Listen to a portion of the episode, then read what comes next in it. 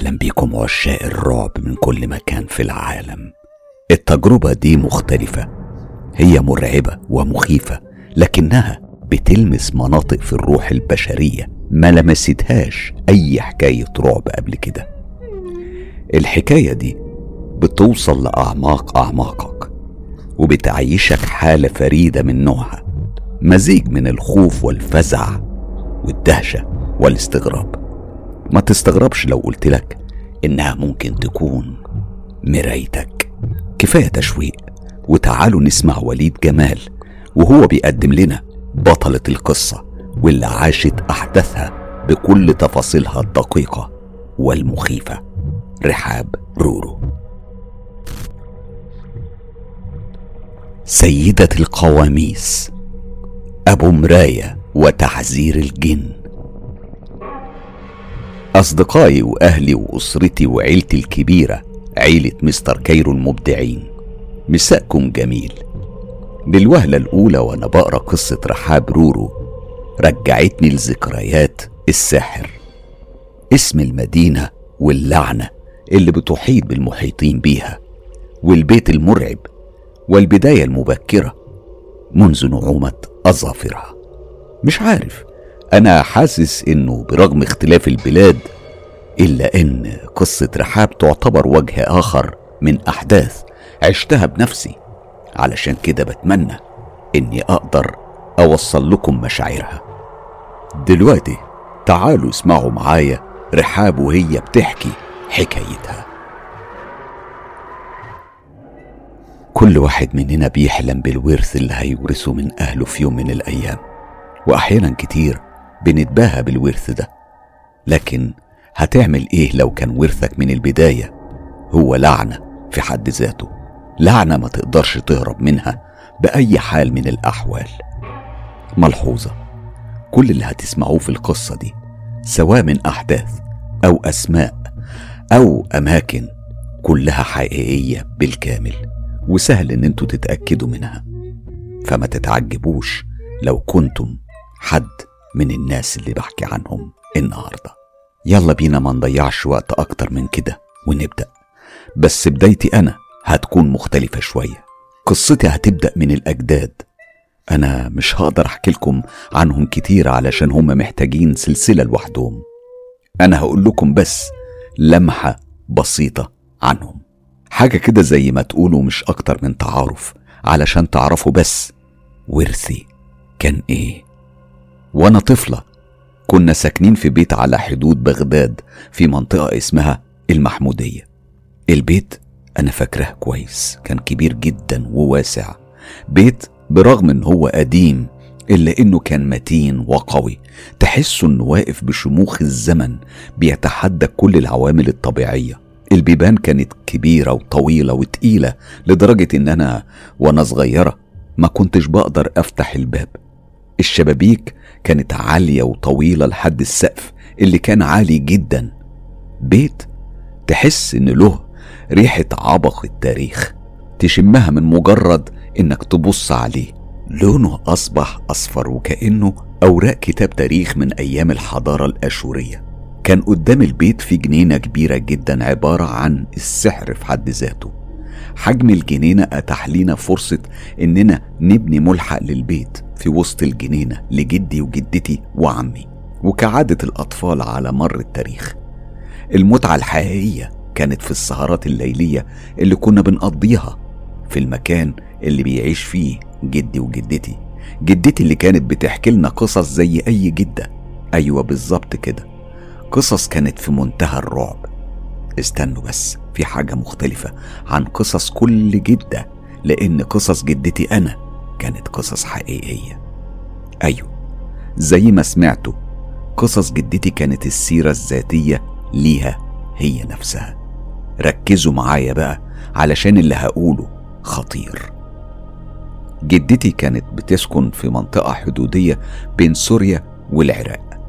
أما جدي تقدروا تقولوا عليه كده كان رحال، من كتر ما هو ماهر في صيد السمك كانوا مسميينه عامر السماء. هو في الحقيقة كان موظف صيانة وتشغيل الآلات الكبيرة الضخمة اللي كانت بتستخدم في ري الأراضي الزراعية. فكان دايما بيترحل أو بينتقل من مكان لمكان. الترحال يعني لأي منطقة يكون فيها رزقه. وفي واحدة من الرحلات اللي كانت لمنطقة حدودية بين سوريا والعراق هو اتعرف على أهل جدتي واتجوزها هناك، ورجعوا مع بعض استقروا في منطقة المحمودية. جدتي كانت من عيلة بتشرب الطريقة الطريقة دي كانت عبارة عن مشروب سحري مكوناته مش معروفة خالص. كانوا بياكلوا الإزاز ويدخلوا الخناجر والسيوف في بقهم وحناجرهم وأغلب أجزاء الجسم تقريبا بما فيها المعدة والأطراف والرقبة. كانوا دايما يعني بيقولوا إن قدراتهم المدهشة دي والغير عادية لشربهم الطريقة المشروب السحري العجيب، لدرجة إنهم كانوا بيضربوا بعض بالسيوف في الشارع ويحرقوا بعض بالنار من غير ما يظهر أي أثر عليهم. بس الأغرب من كده كان ظهور ندبات شبه الجروح القديمة كده على جوانب المناخير لجدتي. أنا طبعا زي أي طفلة سألتها عن سبب الجروح دي إيه، اللي كانت واخدة شكل قوس على كل جانب، وكان ردها مرعب، لأن جدتي قالت لي بدون تردد: أبدا يا رورو، أنا كان بيطلع لي قرون في مكان الندوب ديت، قرون شكلها عجيب جدا. والأغرب إنها كانت كل ما بتشيلهم طبعا بشكل جراحي بلدي يعني بدون بنج، وغالبا اللي كان بيشيلهم كان والدها، كانوا بيرجعوا ويظهروا من جديد. هي شالتهم كذا مرة لحد ما بطلوا يطلعوا تاني، بس سابوا الندوب دي على مناخيرها وكأنها للذكرى. أكيد طبعا كلكم تصورتوا جدتي عجوز شمطاء لونها غامق، مناخيرها كبيرة معقوفة، طالع فيها حسنة بارزة، وشايلة المقشة الطايرة ورا الباب. لا طبعا، في الحقيقة أنا هخيب ظنكم لأبعد حد. جدتي كانت أشبه بالملايكة لو تصورنا يعني شكل الملاك. جدتي كان لونها أبيض مايل للون الوردي، تحس الأول وهلة إن جلدها غطاء وردة شفاف، عينيها كان لونها أزرق نيلي داكن، تحس منها إنها قلب المحيط الغويط. شعرها كان سلوك من الذهب في شبابها، وطبعا اللي تحول بعد كده بسرعة للون الأبيض التلجي. أكيد من الممارسات الغريبة اللي كانت بتمارسها العيلة، هي كانت ساحرة بجد، بس ساحرة القلوب.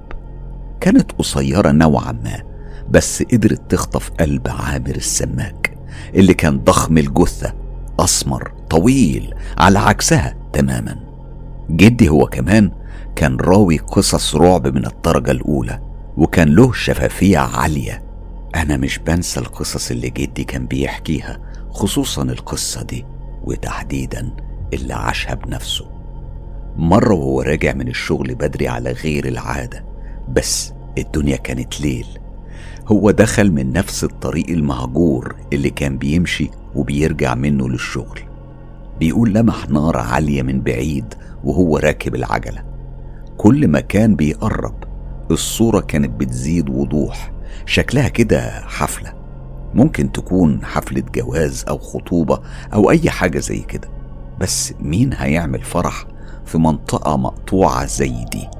المهم كان كل ما يقرب قلبه ينقبض، كان بيطمن نفسه انها مش اكتر من ثواني هيعدي من عليهم ويكمل طريقه بعد كده.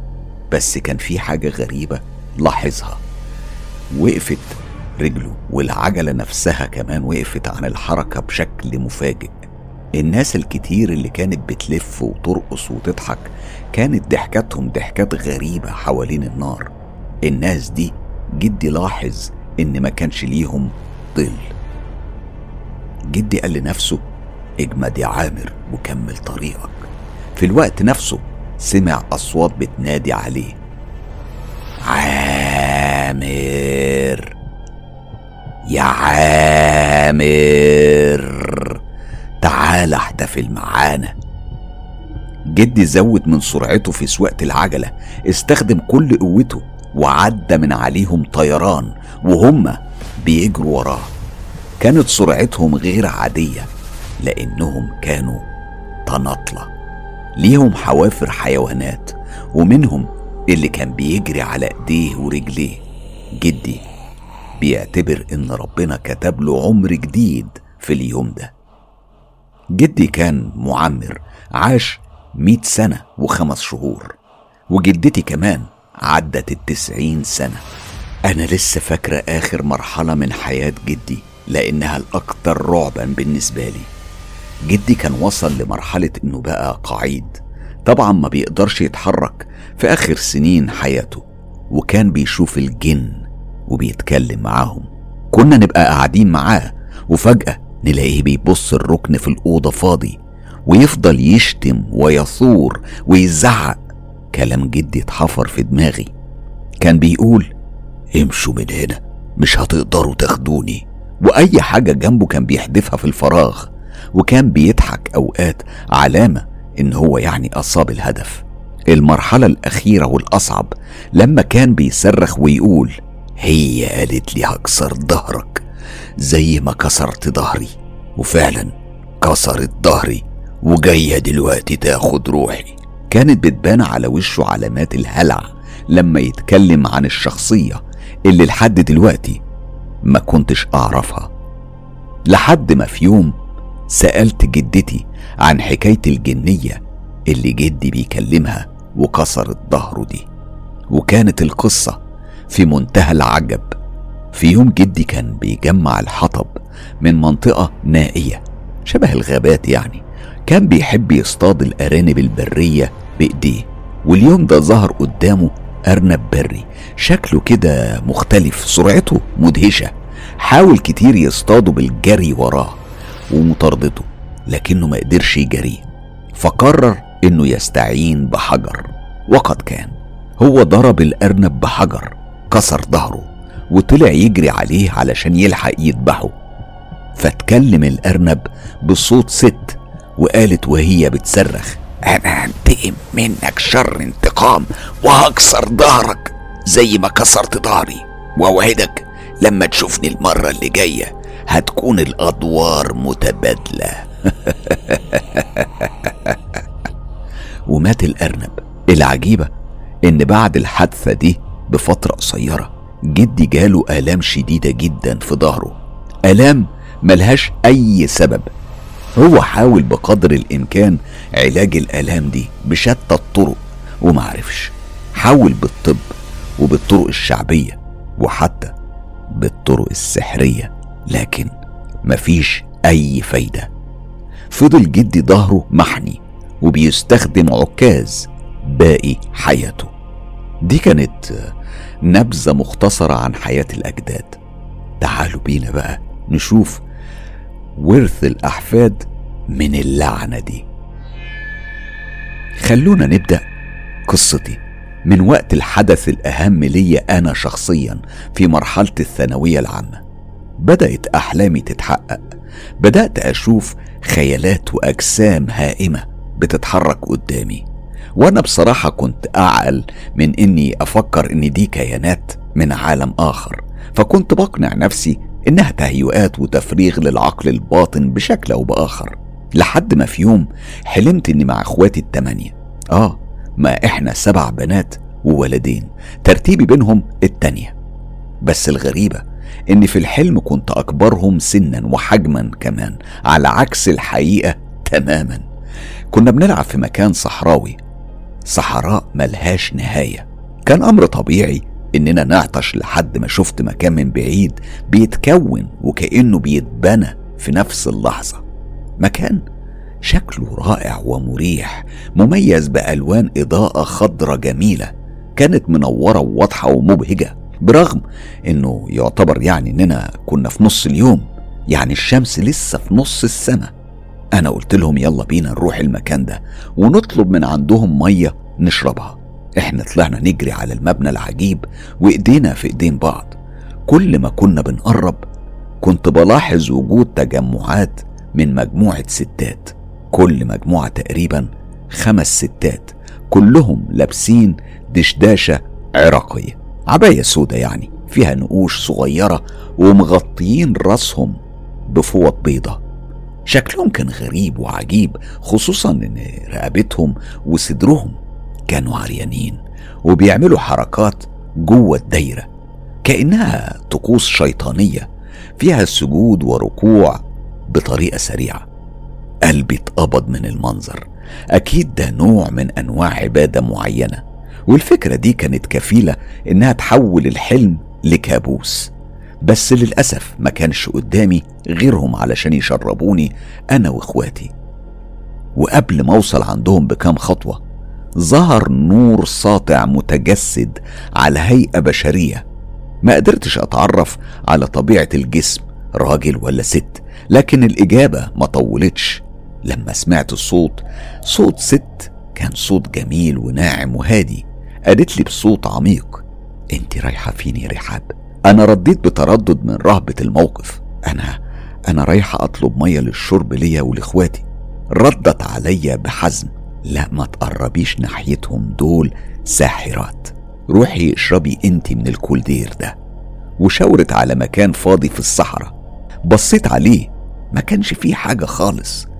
رجعت تاني أبص على مكان النور، لقيتها اختفت.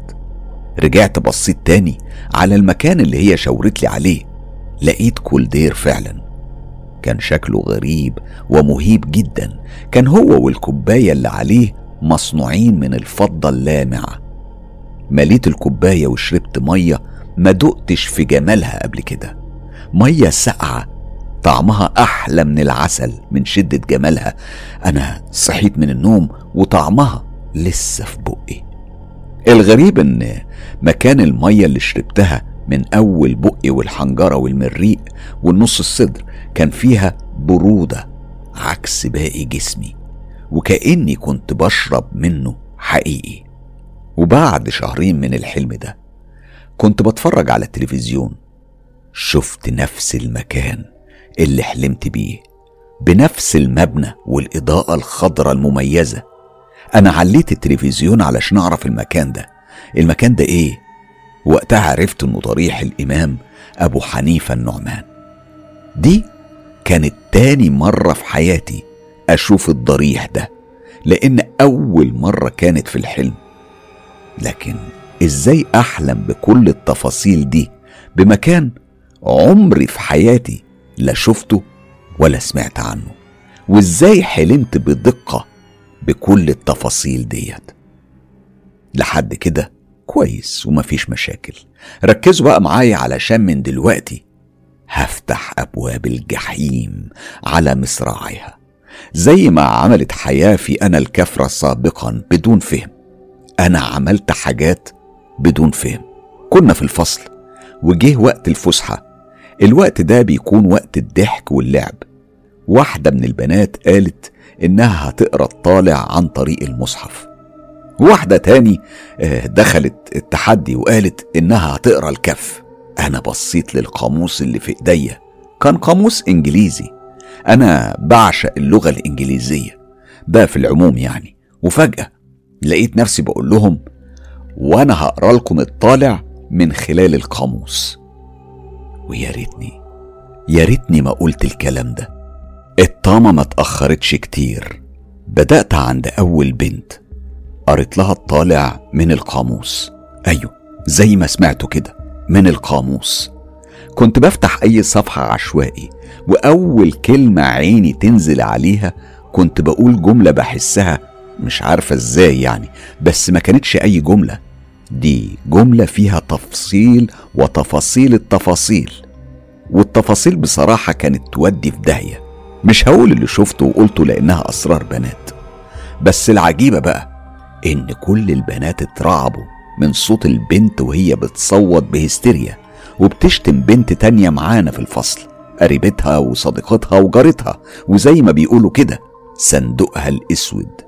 كانت بتقول في وسط الصريخ ووسط البكاء: انت إنسانة حقيرة وخاينة للأمانة، مش ممكن تروحي تحكي أسراري بمنتهى التفاصيل كده لأي حد. طب لو مش علشان الصداقة والزمالة كنت صنتي القرابة اللي بينا يا رخيصة. وهنا ردت البنت اللي اتشتمت وهي مصدومة وبتبكي وبتقول لها: انت ازاي تفكري فيا كده؟ انا انا مستحيل اخون الامانه. وفي وسط الكلام من كل البنات اللي كانوا موجودين حسيت ان المكان حواليا بيتحرك بالتصوير البطيء. ما بقتش قادرة أسمع الكلام ولا أفسره. أنا لما بتصدم بدخل في حالة من الثبات، أكاد ما أسمعش ولا أشوف فيها. ومن حدة الموقف البنات ما حسوش بجرس الحصة اللي ضرب وما سكتوش غير والمدرسة واقفة في نص الفصل. باقي اليوم أنا متنحة ومش مركزة في حاجة غير اللي حصل. معقول دقة التفاصيل اللي أنا قلتها ومش عارفة أصلا أنا عرفتها إزاي إزاي تكون بالدقة دي؟ تاني يوم حلمت بحلم بشع. حلمت إن السما بتمطر صواريخ والبلد كلها حيطام وركام ونار ودخان. الغريبة إن تاني يوم أنا كنت رايحة مع صاحبتي المدرسة وبحكيلها الحلم. لقيتها اتسمرت في مكانها وعينيها بدأت تنزل دموع بشكل تلقائي، مع عيون صامتة كأنها خالية من الحياة. بعد ثواني قالت لي وما زلت في حالة الثبات: أنا كمان حلمت نفس الحلم ده امبارح بنفس الشكل ونفس التصوير. قلت لها بدون تردد: أعتقد إن الحرب هتقوم. وقد كان. بعدها بأسبوعين حصل الغزو الأمريكي للعراق. بعد فترة بدأت الامتحانات. أنا بصراحة طموحي كبير ومجتهدة، كنت عايزة كل المواد الدراسية تكمل على خير، وده اللي خلاني أعرض على صاحبتي الأنتيم لمياء إن احنا نذاكر مع بعض. أنا كنت موس زي ما بتقولوا في مصر، يعني كنت موس في الإنجليزي، وهي كانت كويسة في الرياضيات، ومذاكرتنا مع بعض هتخلينا أقوى في الإنجليزي وأكيد هتخليني أقوى في الرياضيات. بيت لمياء ما كانش بعيد عن بيتنا، فكنت بروح عندها وبدخل بيتها لأول مرة علشان نذاكر سوا. أم لمياء ليها الصفات بتختلف تماما عن بنتها. كانت ست سليطة اللسان، بخيلة بخل عم دهب بتاع قصص بطوط، ست تخينة كده لون بشرتها أسمر، ضخمة، جوزها نفسه بيخاف منها قبل سكان الشارع. فجأة لقيتها لابسة وش الست الكيوت وداخلة عليا شايلة صينية عليها كل أنواع الفاكهة اللي ممكن تتخيلوها. أنا بصيت للمياء بطرف عيني وقلت لها بصوت واطي: هي أمك مالها يا بت؟ هي تعبانة ولا إيه؟ أنا بخاف أدخل بيتكم، أحسن تثبتني وتطلب مني أقطع تذكرة علشان أشوفك. إيه الكرم الغريب اللي حل عليها ده؟ ابتسمت لمياء وملحتش تعلق. كانت أمها بتقعد على السرير قدامنا. ما اكدبش عليكم، أنا كنت عارفة أنها عايزاني في حاجة مهمة جدا. أنا عندي القدرة على قراءة عيون الأشخاص. عيوني الكبيرة الزرقاء الواسعة بتجبر أي حد إنه يركز فيهم، وهنا بيكون سلمني نفسه وعمل اللي عليه. أول ما قعدت قالت: إزيك يا رحاب يا بنتي، ليكي وحشة والله. ابتسمت أنا وقلت: إزاي بس يا ست أم عماد، ده أنا كنت عندكم أول امبارح. ضحكت وهي بتقول: بصراحة أنا عايزة منك خدمة. بصيت للمياء وكانت بصة فيها توتر، وقمت راجعة بصة لمامتها وقلت لها: أموري يا أم عماد، لو أقدر على طلبك أكيد أنا مش هتأخر. ردت هي بدون تردد وحماس مبالغ فيه: لا، من ناحية هتقدري فأنت تقدري، أنا عايزاكي تفتحي لي القاموس. برغم علامات الصدمة المختلطة بالدهشة على وشي، لكنها كملت وقالت: أنا عايز أعرف الواد عماد ماله، ومين السبب في اللي وصل له ده. الواد ده كان شاطر جدا في الدراسة، ودلوقتي أصبح زي ما أنت شايفة كده. قالت الجملة دي وهي بتشاور عليه، وكان المشهد كالتالي: شاب عنده ثلاثين سنة واقف في نص الصالة، رافع طرف الجلابية في بقه وبيبص في السقف وميت على نفسه من الضحك. ضحك بصوت عالي كأنه طفل بيتفرج على فيلم لتوم وجيري. عماد كان فعلا متفوق جدا في الدراسة، وصل في التعليم للسنة السادسة علمي. حصلت له حاجة زي صدمة كده، بعدها بدأ يتأخر ذهنيا لحد ما بقى مختل بالكامل. دايما كنت بخاف منه. طول ما احنا قاعدين نسمعه شوية بيعيط وشوية بيضحك وشوية بيجري، ومرة يفتح علينا الباب وهو بيبصلي وبيضحك بشكل هستيري مرعب، وبعدين جري يروح يستخبى كأننا بنلعب استغماية. في الحقيقة قصة عماد مأساة كاملة في حد ذاتها. بصيت للمياء نظرة عتاب مختلطة بغضب. قوة نظرتي للمياء أجبرتها على الكلام، وقالت بشيء من الكسوف: حقك عليا والله يا رحاب، ما أقصدش، بس غصب عني وأنا بحكي عن يومي في المدرسة، يعني يعني غلط، يعني حكيت قدامها على اللي حصل مع البنات، وكلامك اللي كان مظبوط بنسبة مية في المية.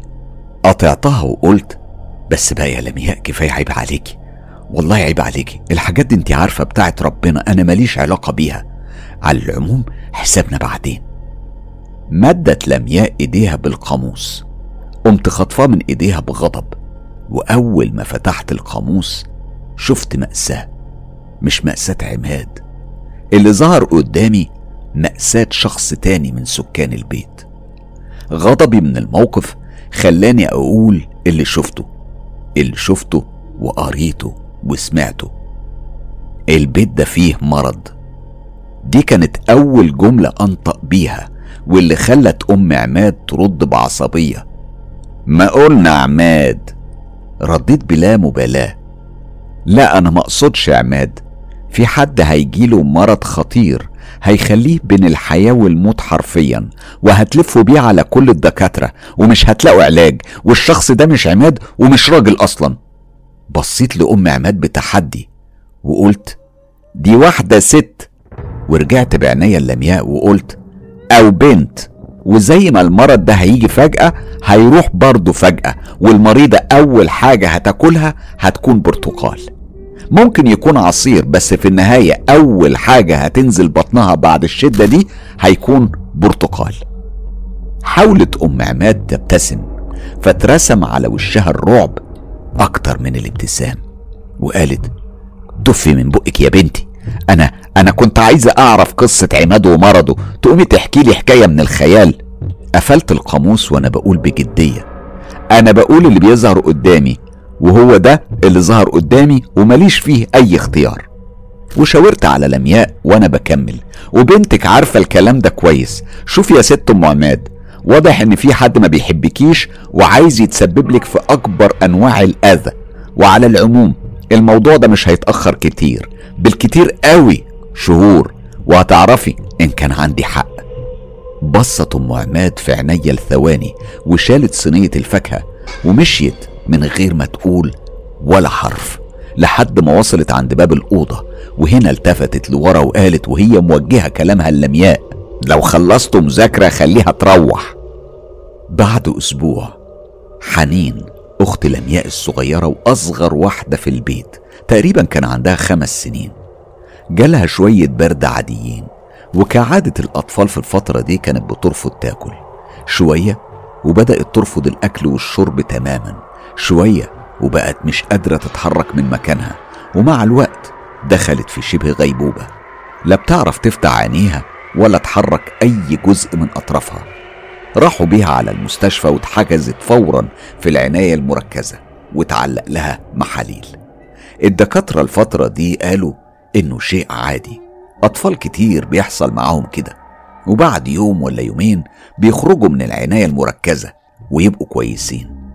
حنين قعدت في العناية المركزة عشر أيام من غير تحسن خالص، ومحدش عارف هي عندها إيه.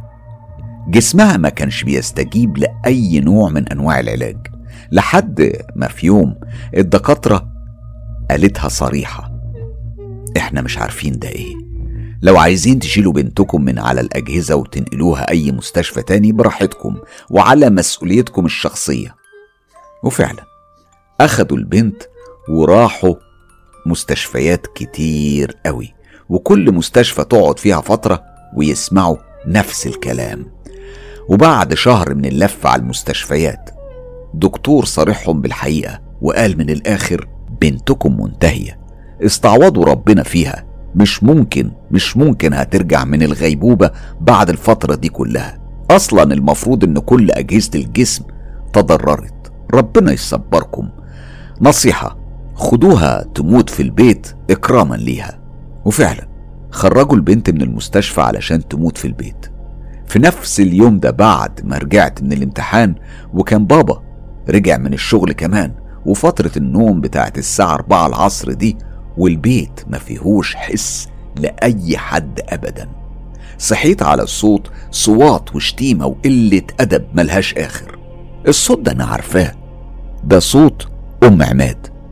أنا طلعت أجري من أوضتي، لقيت بابا وإخواتي التمانية خارجين من أوضهم وبيجروا معايا على الصالة الخارجية للبيت.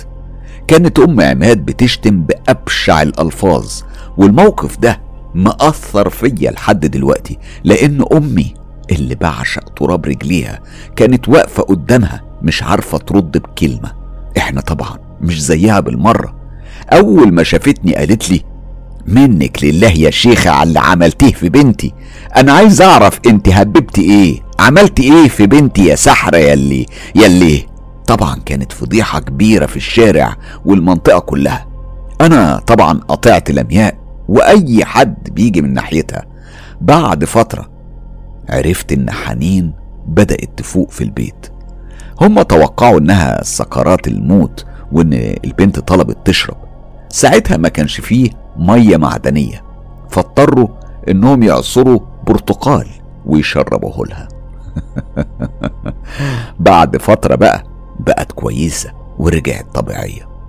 بعد الحكاية دي وبفترة حلمت إني طايرة في الجو بمسافة مش كبيرة قوي عن الأرض، في طريق أنا عارفاه كويس، ده طريق مدرستي. دخلت بيت لسه بيتبناله بوابة حديد لونها أخضر. دخلت البيت لقيت أسرتي كلها متجمعة في الصالة. روحي ما وقفتش عندهم وفضلت طايرة. بعد الصالة كان فيه ممر، الممر ده كان بيودي على المطبخ. المطبخ كان فيه بابين، واحد منهم كان بيفتح على أوضة أو مخزن اللي احنا بنسميها أوضة الخزين، والباب التاني كان بيفتح على صالة. صالة تانية فيها باب بيفتح على أوضة، بس شكلها كده أوضة للسكن. كان قدامها سلم بيطلع للسطح، وتحت السلم كان فيه حمام. روحي وهي لسه طايرة لما قربت من الأوضة الأخيرة، الباب اتفتح ودخلتها، وفي اللحظة دي صحيت من الحلم. بعد أسبوع تحديدا قامت الحرب، والمشاكل زادت بين جدي وأمي. وضع الحرب كان موتر كل الناس، وده اللي خلى بابا يشتري بيت جديد. كنا رايحين مع بابا علشان ننظف البيت. اتفاجئت لما لقيته ماشي في طريق المدرسة.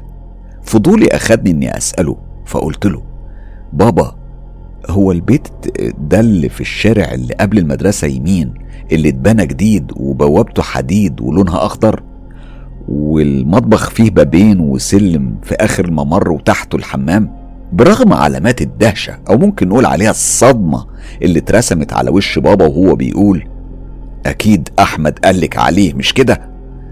أنا وهو بس اللي جينا هنا. الصدمة تحولت لرعب وأنا بقوله إني حلمت بالبيت، لكنه كالعادة تناسى الموضوع وكأني ما قلتش حاجة. كنت أول واحدة تدخل البيت. كنت ماشية مغيبة على الأوضة الأخيرة اللي شفتها في الحلم. الأغرب من كده إني لما حلمت بالبيت ده أصلا ما كانش كده. البيت ده لو يعني حسيته من وصفه هتلاقوا إنه بيت مجتزئ أو مقسوم يعني.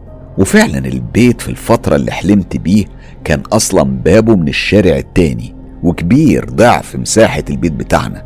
صاحب البيت بعد الحرب اضطر إنه يقسمه جزئين، الجزء بتاعنا اللي أنا حلمت بيه واللي أبوه مات فيه، والجزء التاني كان عايش هو وأسرته فيه. أنا بدأت طبعا أخد شهرة كبيرة في المدرسة. انتوا عارفين طبعا أي حد بيكون عنده ملكة زي دي البنات بتعمل عليه إيه. وللأسف أنا ضعيفة جدا قدام طلبات الآخرين، بس بدأت أحس بحاجة غريبة. بدأ قلبي ينقبض كل ما أفتح القاموس. بحس إن في حد خانق روحي وطابق على صدري. بحس بحضور لحاجة غريبة، نفس سخن كأنه جاي من الجحيم مسخن جسمي كله مش بس وشي. كانت الامتحانات خلصت وخلاص نتيجة الثانوية بتبان. الفترة دي لقيت لمياء جيالي بتعيط وندمانة على كل اللي حصل.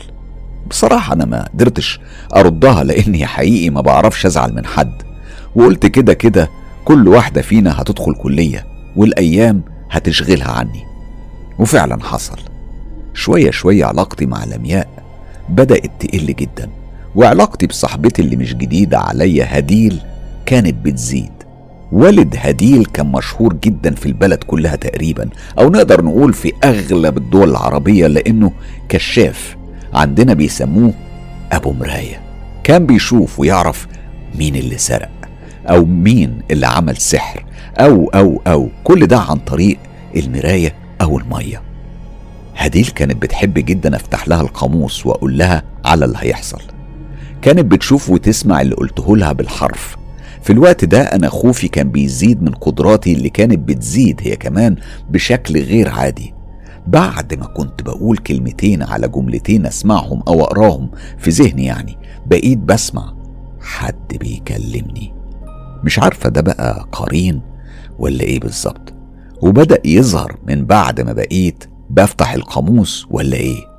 بدأت أقلل كتير من فتح القاموس واتهرب من أي حد ممكن يطلب مني ده، لحد ما في يوم جات لي هديل وطلبت مني أفتح لها القاموس.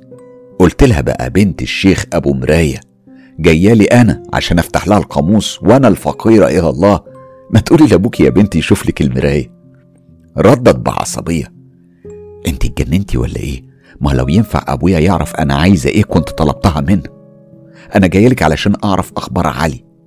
علي ده كان شاب كانت مرتبطة بيه وعايزة تعرف هل هيتجوزها ولا لأ، وهل طريقه سالك والدنيا فيها ايه والحاجات دي. انا رفضت بشدة، مش علشان طلبها بس، لأ علشان انا نفسي خايفة افتح القاموس تاني. بعد توسلات كتيرة من هديل، ولانها تعتبر في الفترة دي من اعز اصدقائي، انا وافقت. ويا ريتني ويا ريتني كالعادة ما وافقت. اول ما فتحت القاموس ظهرت قدامي فضيحة كل المحمودية هتتكلم وتحكي عنها، فضيحة تمس الشرف. شفت الولد اللي هديل بتحبه وهو بيتهرب منها بعد ما ياخد منها غرضه الدنيء. شفت فضيحة هيدخلها كل واحد من عيلة أبو مراية ومش هيعرف يعمل حاجة. أنا على طول قلت لها كل الكلام ده بالتفاصيل علشان تاخد بالها.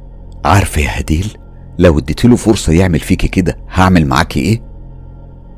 ابتسمت هديل ابتسامة ثقة وقالت هتعملي ايه يعني؟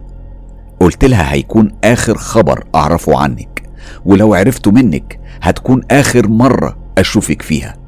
ردت عليا بلا مبالاة على اساس اني عبيطة مثلا هسيبه يعمل معايا حاجة زي كده، انت مش عارفة اهلي ممكن يعملوا فيا ايه يعني؟ بعدها بكام يوم كلمتني امها وطلبت انها تقابلني. رحت لها وكان عندها اختها، فطلبت مني افتح لها القاموس. في البداية قالت علشان تطمن على ابنها، فلما فتحت القاموس عرفت انه مش ابنها، هو ابن اختها اللي كان موجود عندها وعمل حادثة وهيطلع منها بخسائر كبيرة.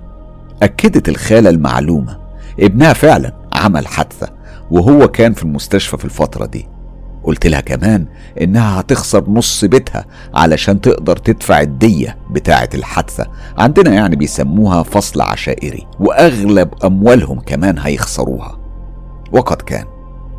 بدأت ام هديل تكلمني بشكل متكرر وتطلب مني افتح لها القاموس، وده طبعا كان بيتعبني وضايقني جدا لاني كنت بحس بنار بتاكل في روحي قبل جسمي.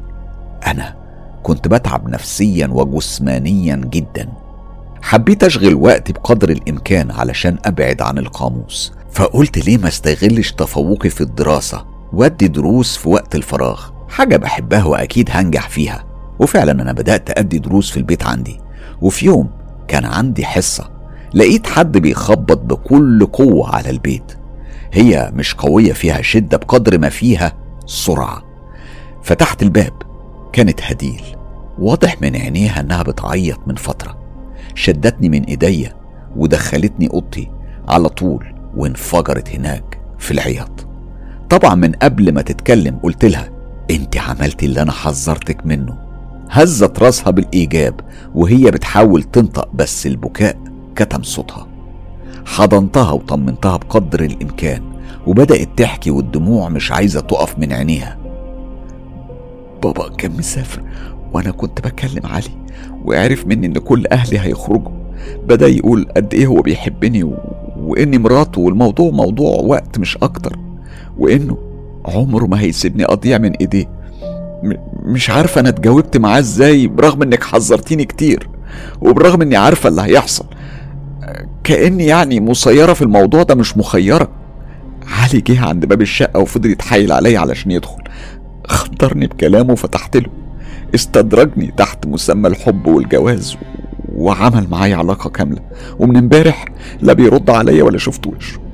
بعد ما هديتها قلت لها يا هديل أنا سبق وحذرتك وقلتلك عواقب اللي هتعمليه ده إيه، وأهم حاجة إني هقطع علاقتي بيك يا هديل لعدة أسباب، أهمها إن علي هيتهمك في شرفك وهيتنكر منك، وللأسف زي ما قلتلك قبل كده سمعتك هتبقى في الأرض، وإنت عارفة المرء على دين خليله، وأنا ما أحبش حد يفكر أو يشوفني بصورة مش تمام.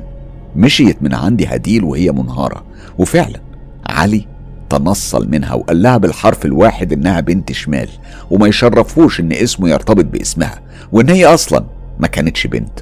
في النهاية هديل سمعتها كانت على كل لسان في المحمودية، فاضطرت انها تحكي لاخوها الكبير وقالت له لو هتموتني انا ما عنديش مشكلة، بس لازم تاخد حقي من الحقير اللي اسمه علي. وبعد احداث كتيرة تدخلت فيها قبائل كتير قوي، عملوا قعدة فصل عشائري كالعادة، واتحكم عليه انه يتجوزها بالعافية، وفعلا حصل. ومن ساعتها اخبار هديل انقطعت تماما. هديل ما كانتش بنت وحشة يا جماعة، بالعكس كانت بنت في منتهى الأدب والرقة، بس المشكلة في أي بنت بتدي ثقتها المطلقة لأي حد بتحبه. في البداية زي ما انتوا شايفين انت مراتي، وفي النهاية بتبقى فضيحة البنت، كانت في منتهى الأدب والاحترام. فكروا ألف مرة قبل الارتباط. لحد الوقت ده ما كنتش شفته ولا مرة. هو مين؟ الجن اللي معايا. كل مرة كنت بفتح فيها القاموس كنت بشوف أكتر وبعرف أكتر وبتعب برضو أكتر، وزي ما أكون بدفع تمن اللي بعرفه. بعد حادثة هديل بدأت أشوف الكيانات اللي موجودة في البيت الجديد، اللي أقل ما يقال عنه إنه ملعون. ولما يحضر عندي الجن كنت بحس بسخونة في جسمي كأنه مولع نار تحت جلدي. الفترة دي كانت مشاكل لا تعد ولا تحصى في البيت بين بابا وماما وحتى اخواتي، كأن البيت شيطان بيحرق طاقتنا وحياتنا، لدرجة ان اخويا اللي اصغر مني باربع سنين ساب البيت والمدرسة لفترة وراح يعيش مع جدي. ما كانش لينا في النهاية ملجأ غير الصلاة والقرآن الكريم. بعد كل صلاة كنا بنواصل قراءة القرآن لحد الفرض اللي بعده وهكذا، وكأن الحرب اللي شغالة هي عبارة عن وقود خبيث مش بيحرق ويدمر البيوت بس.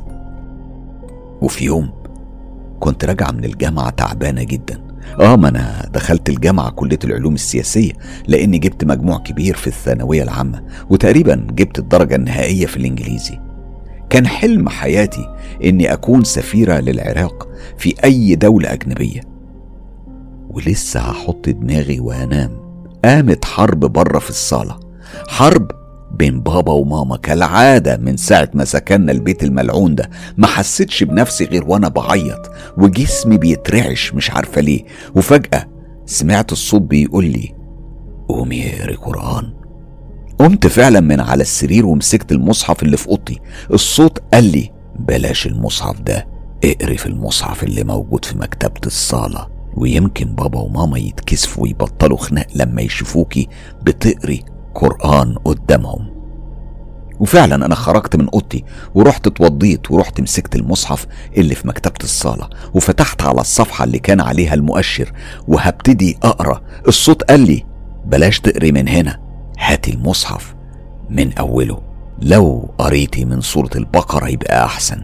قلت أنا لنفسي خلاص هجيب من أول الفتحة، فتحت على صورة الفتحة فحسيت تحت ايديا بحبات زي الرمل كده موجودة بين أول صفحات المصحف اللي بيكون مكتوب فيه اسم دار الطباعة وظهر الصفحة اللي فيها صورة الفتحة. فتحتها علشان أنظف المصحف، لقيت رز مطحون وفيه كام حباية سليمة مرشوش في أول صفحة، ومعاهم حشرات صغيرة كده لونها أخضر وأزرق ميتة وريحة في منتهى القذارة. غريبة إزاي الحاجات دي كانت هنا ومحدش خد باله منها. نظفتها لكن في راسي كان فيه مليون سؤال. الصوت قال لي خلي بالك انت لسه ما خلصتيش، افتحي نص المصحف بالظبط، لا تقدمي ورقة ولا تأخري ورقة، وقال لي كمان على رقم الصفحة. فتحت الصفحة المطلوبة لقيت نفس الرز مع نفس الحشرات الميتة بلونها الأخضر والأزرق بنفس الريحة القذرة. بعد ما نظفتها الصوت قال لي افتحي آخر صفحة في المصحف. فتحتها لقيت نفس الكلام كده، يبقى الرز المطحون مع الحشرات الصغيرة جدا مرشوش في أول صفحات المصحف ونصه بالظبط وآخره. عارفين ده إيه؟ أكيد مش عارفين. عايزين تعرفوا؟ استنوني. أنا رحاب رورو، يوم الأربع اللي جاي على قناة مستر كيرو. تصبحوا على خير. رحاب بتشوقنا بتشوقنا جدا للحقيقة، تفاصيل غريبة وغامضة حقيقي. فكرة ان حد يقدر يقرأ الطالع من قاموس دي حاجة عمري ما سمعت عنها، واكيد اللي سمعناه النهاردة من تفاصيل كلها حقيقية وحكتها رحاب زي ما بتعيشها وزي ما عاشتها. اكيد في اسرار كتير في الطريق.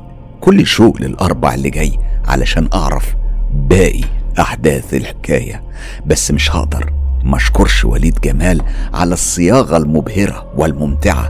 دايما بستمتع بكتابات وليد في كل القصص اللي بيعيد صياغتها وبيضخ فيها نكهة سحرية فعلا بتمنحه لقب الساحر. بشكرك وليد جمال وبشكر رحاب رورو. هستناكم الأربع اللي جاي علشان أكمل القصة، وأنا معاكم أسمعها.